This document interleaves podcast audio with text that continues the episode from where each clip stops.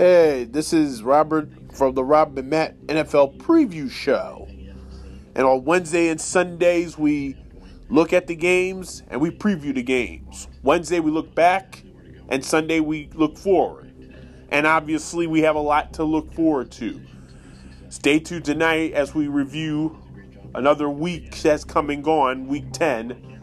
I have a lot to say. He's got a lot to say.